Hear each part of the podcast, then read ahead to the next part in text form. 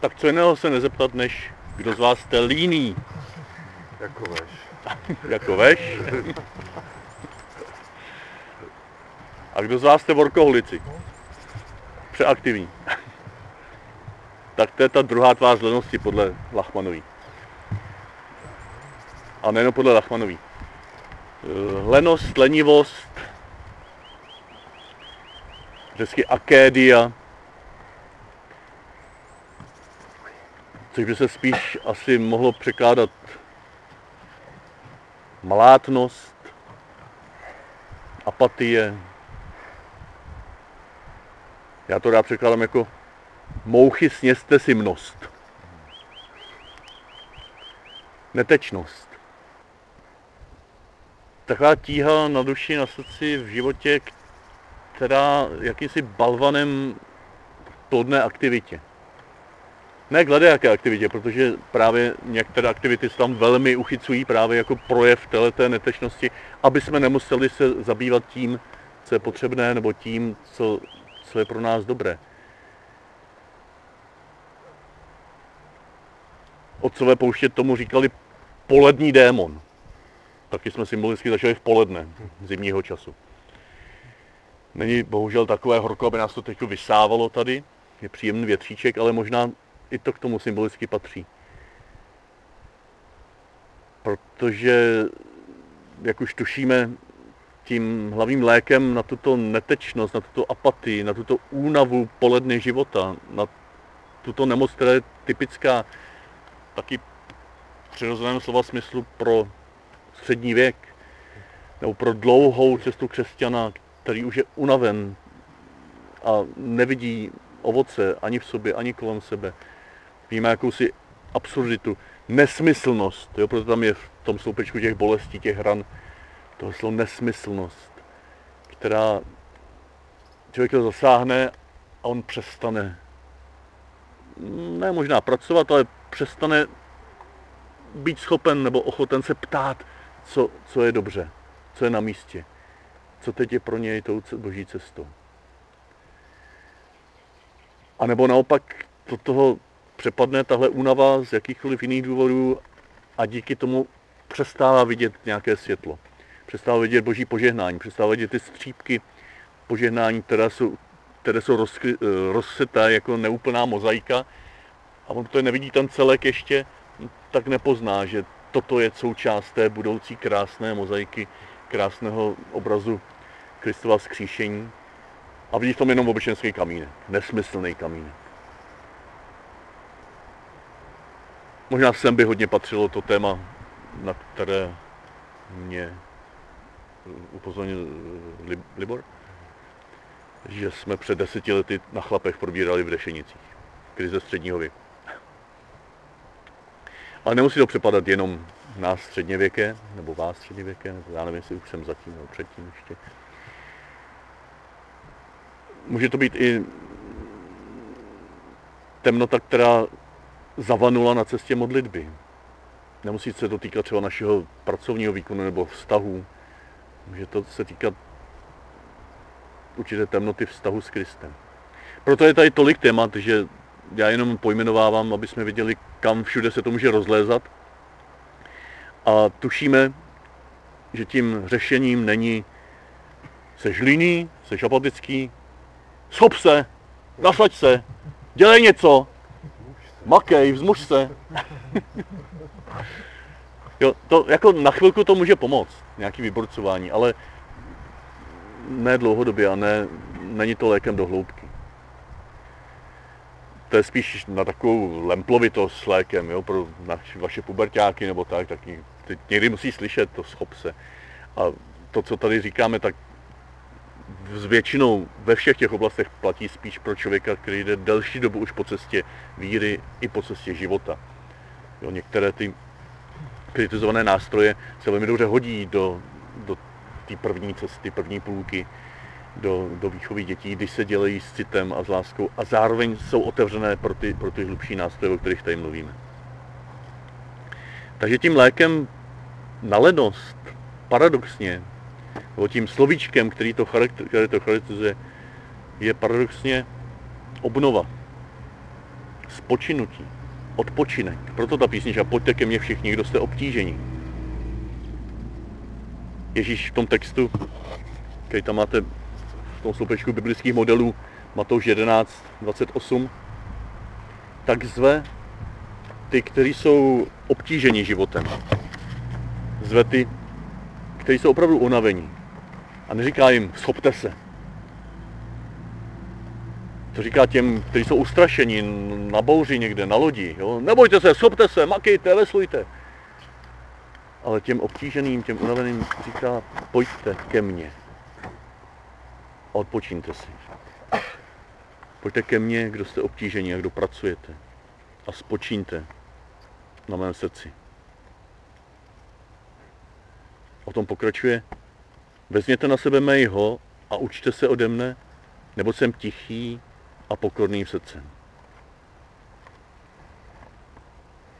Jo, a to jeho je tam charakterizováno jako sladké, se někdy překládá, nebo dobré. Tam je řečeně chrestos, to slovíčko prý znamená doslova pasující, jo, které se hodí, které vám sedí, které vám nebude tlačit, protože se je vyrobenou přesně na míru pro vás. Jo, pro váš život. Sezvání na cestu opravdu hluboké učednické spirituality, osobního vztahu s Ježíšem, který, ano, bude těžký, náročný, ale je váš. A proto je oblažující, proto je sladký. Proto se ho nemusíte bát, této cesty následování. Proto ho mělo být děláno na míru každému jednotlivému zvířeti.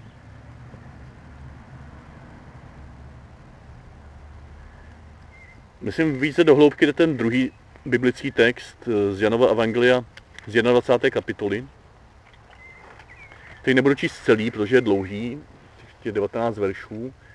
Je to rybolov. Rybolov, kdy Janova, Janova Evangelium končí 20. kapitolou. Je tam ten tzv. první závěr. A zdá se, že ta 21. kapitola vznikla trošku později eh, v okruhu Janových učedníků, kteří už asi prožili zklamání. Zklamání z toho, že vymizelo to prvotní nadšení ze setkání ze skříšeným. Jo, to oni prožívali. Oni prožívali jakési poledne své komunity, nebo ten, kdo to psal potom, nebo to dávali dohromady, tak ve vlastním životě to prožíval jakousi dezorientaci, únavu z té předchozí cesty následování. Zahanbenost možná z vlastního selhávání. A reakcí na to, to je v tom příběhu, byl útěk. Útěk do práce, útěk do běžného života. Jdu lovit ryby, říká Petr. I my půjdeme s tebou. Jo, to je charakteristika té akédie, té, té apatie. Utíkáme, utíkáme z cesty následování, protože se nám zdá tak náročná, tak těžká, tak bolestná. A to první nadšení už vymizelo a už nás nic nenese. Pocitově, zkušenostně. Je to zkušenost noci a neplodnosti života. Ten verš 3 pořád. Té noci však nic neulovili. No, noc a neplodnost. Tak to v tom příběhu lze zahlédnout. Známky, typické známky pro tu akédii.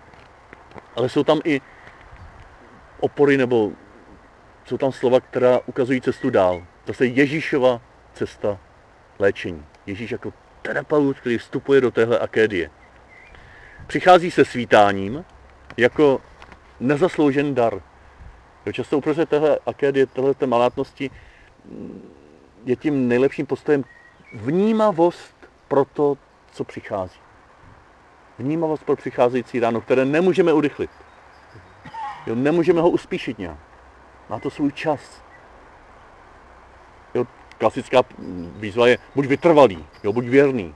No to je pravda ale zase to může být jako výkonnostně, tak jako asketicky chápané, to by nás možná ještě víc uzavřelo.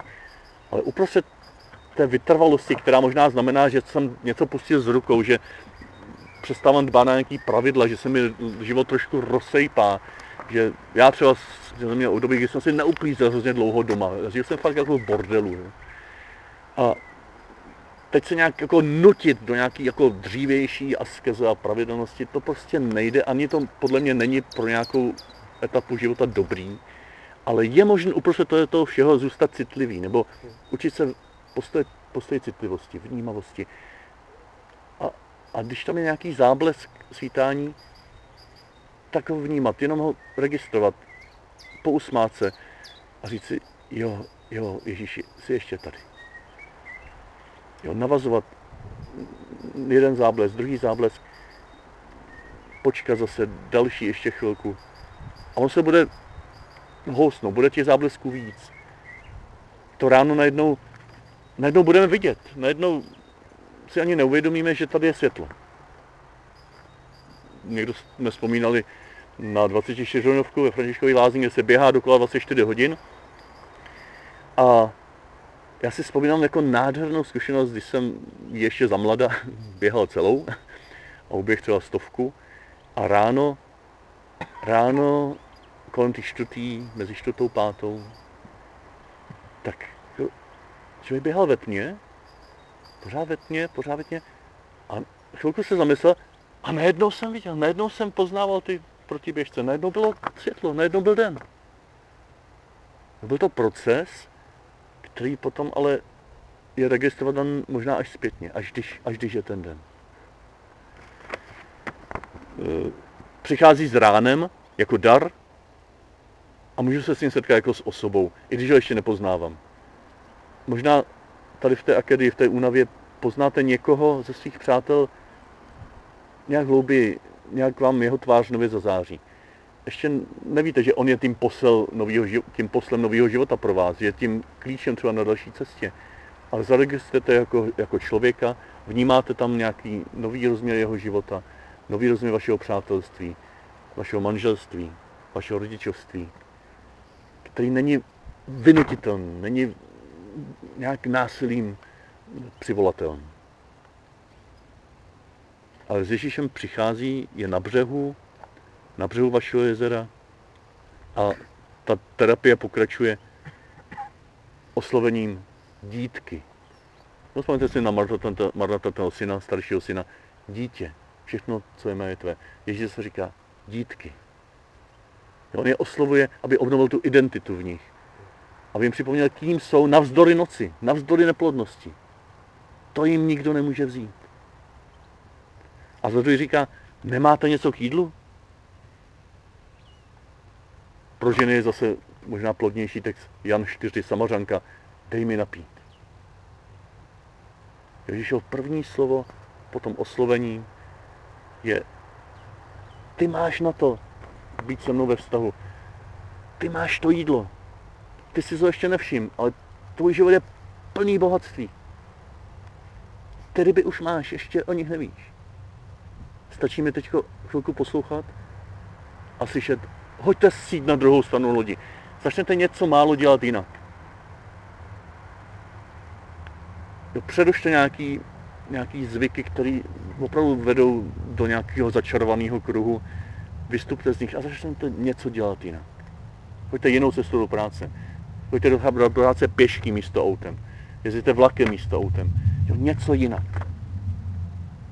Vytváříte prostor pro další naslouchání, pro další citlivost.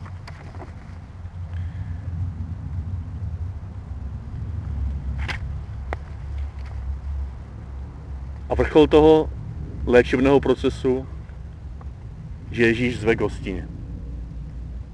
Ke snídani. No, oni tam přitáhnou ty své ryby, ty loven, že jo, zázračny. A Ježíš je zve k hostině. Modlitevním postojem, léčebným modlitevním postojem pro akédii, pro malátnost, nesmyslnost, únavu, je kontemplace. Tiché spočinutí před Bohem, třeba i v leže, třeba přitom usnete, zase se probudíte. Nenárokující jakýkoliv výkon, jakoukoliv myšlenku zbožnou, jakoukoliv, jakoukoliv četbu, nebo možná i fyzický postoj nechání se milovat.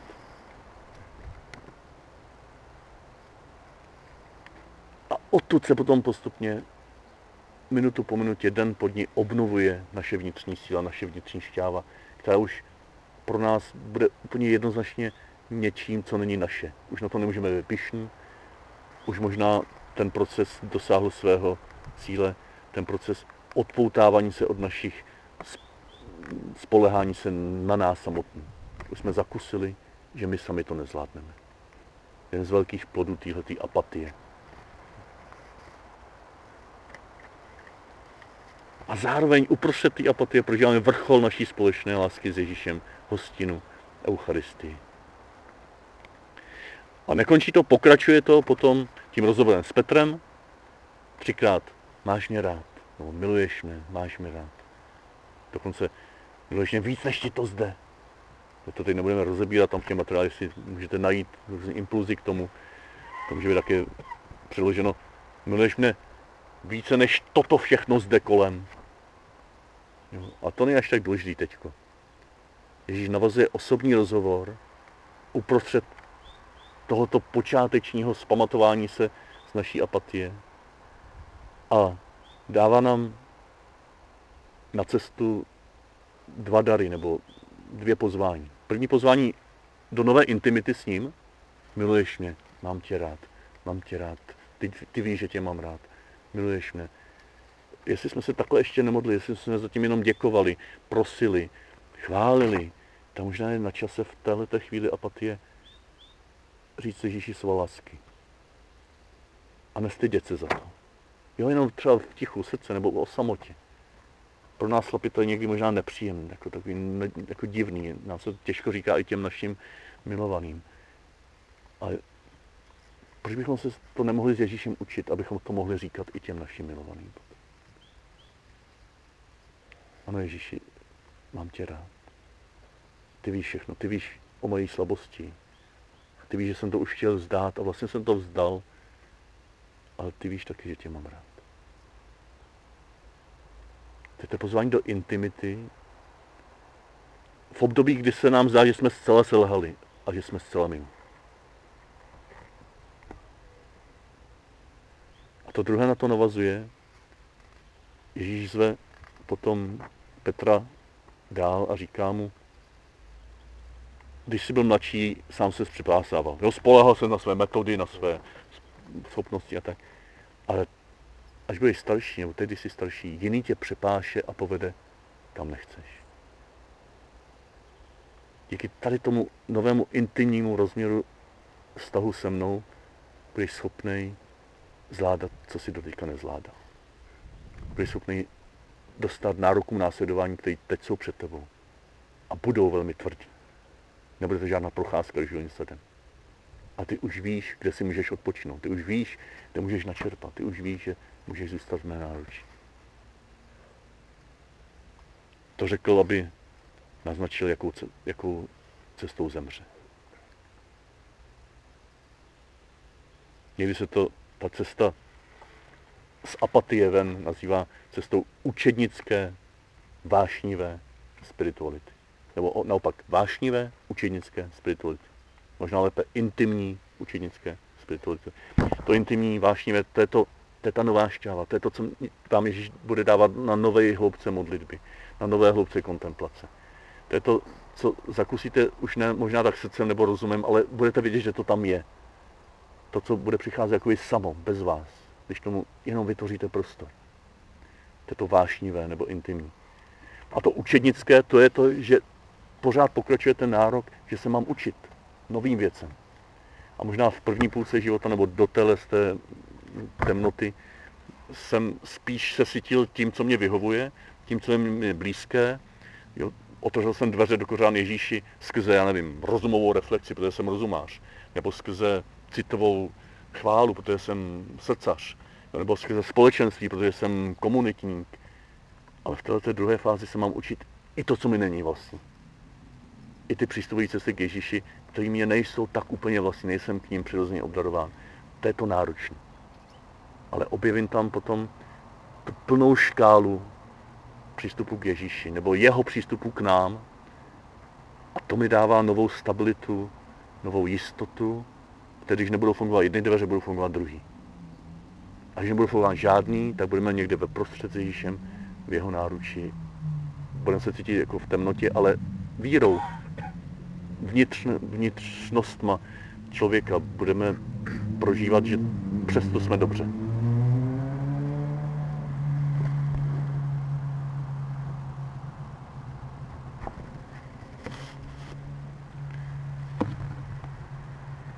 Abych zakončil ještě těma našima heslíčkama nějakýma, mm, nesmyslnost jako pramenem té apatie, malomyslnosti, znechucenosti, zaháčivosti, skleslosti. A nebo také plodem tady toho je ta nesmyslnost. Je to něco, co zase naše srdce. O té symbolice jsme moc nemluvili. Pícha hlava, to je jenom spíš na připomenutí, než by to s tím souviselo nějak jako bytostně. Jo. Závist oči, jo, vidíme, závidíme. Obžerství ústa, to tam všechno jako sfutrujeme. A Akédia střed tady těch sedmi. Jo, jdeme od zora tři, teď jsme ve středu, v polední. Srdce ne jako cit, ale jako střed naší bytosti. To je hřích, ten nemoc, která zasahuje potom úplně všechno, protože zasahuje střed naší bytosti. Srdce. V tom biblickém slova smyslu srdce. Vede to k tomu, že se o nic nestarám, když jsem ještě uprostřed toho všeho. Ty dva příběhy. A tou výzvou je, miluj Boha celým svým srdcem, celou svou myslí a celou svou duší. Jo, ne jako výkon, ale jako plot toho, o čem jsme rozjímali s tím Petrem. Jako plot Ježíšem darované nové intimity a jako plot z toho, plot z toho rostoucí odvahy se učit dál. Celosti, celostnosti našeho vztahu s Bohem. Ale i s druhými zase. Heslo vášnivá osobní spiritualita. Nebo učednická by tam měla být, tady osobní napsáno. To se týká vlastně všech těch oblastí bolestí. A možná právě z tohle středu viděno zase můžeme vidět i ty ostatní oblasti, že tam podobné dynamiky fungují taky. Jo, I v těch ostatních oblastech. Podobně jako pícha může pronikat jako všechny ostatní. Jo, pyšná závis a pyšné obžerství a, a tak i ta liniovost, i ta apetie potom modifikuje, ovlivňuje i ty ostatní hříchy. A je to jako obecný princip bolest, která je přijata, ze které očekáváme tiše ráno a ze které jdeme dál s Ježíšem v osobním vztahu a s novou odvahou. Ty mi připomínáš moc důležitou věc, vlastně v tomhle v tom smyslu je tohle, o čem jsme mluvili, vlastně to tež, o čem mluvíme od začátku, že to je nový napojení na ten boží obraz, na, obraz v nás. Jo, obnovat to v česky tolik nezní jako anglicky renewal. Jo, nový napojen, jo, obnoven napojen na to, co bylo, ale novým způsobem žitý. Na ty, na ty koře, ja? Renovace. Re, renovace možná by se doslova přeložilo, ale to už je takový zatížen zase technicoidně. To bylo to jenom při, přidat do, do sdílení ten obraz toho prvopočátku božího obrazu v nás, ke kterému se vracíme, ale novým způsobem z něj žijeme v těch nových, nových dospělejších podmínkách. To, je pěkný příklad toho, co jsem říkal v té druhé fázi života, taky čerpat z těch protikladných spiritualit trošku, jo? z těch protikladných stylů, který mi to teďka nebylo moc třeba blízký a odvážit si číst třeba někoho, koho jsem zatím vždycky odložil, protože ne, to, jako, to je moc velký asketa, jo? To je moc velký charizmatik, to je moc velký rozumář. Jo?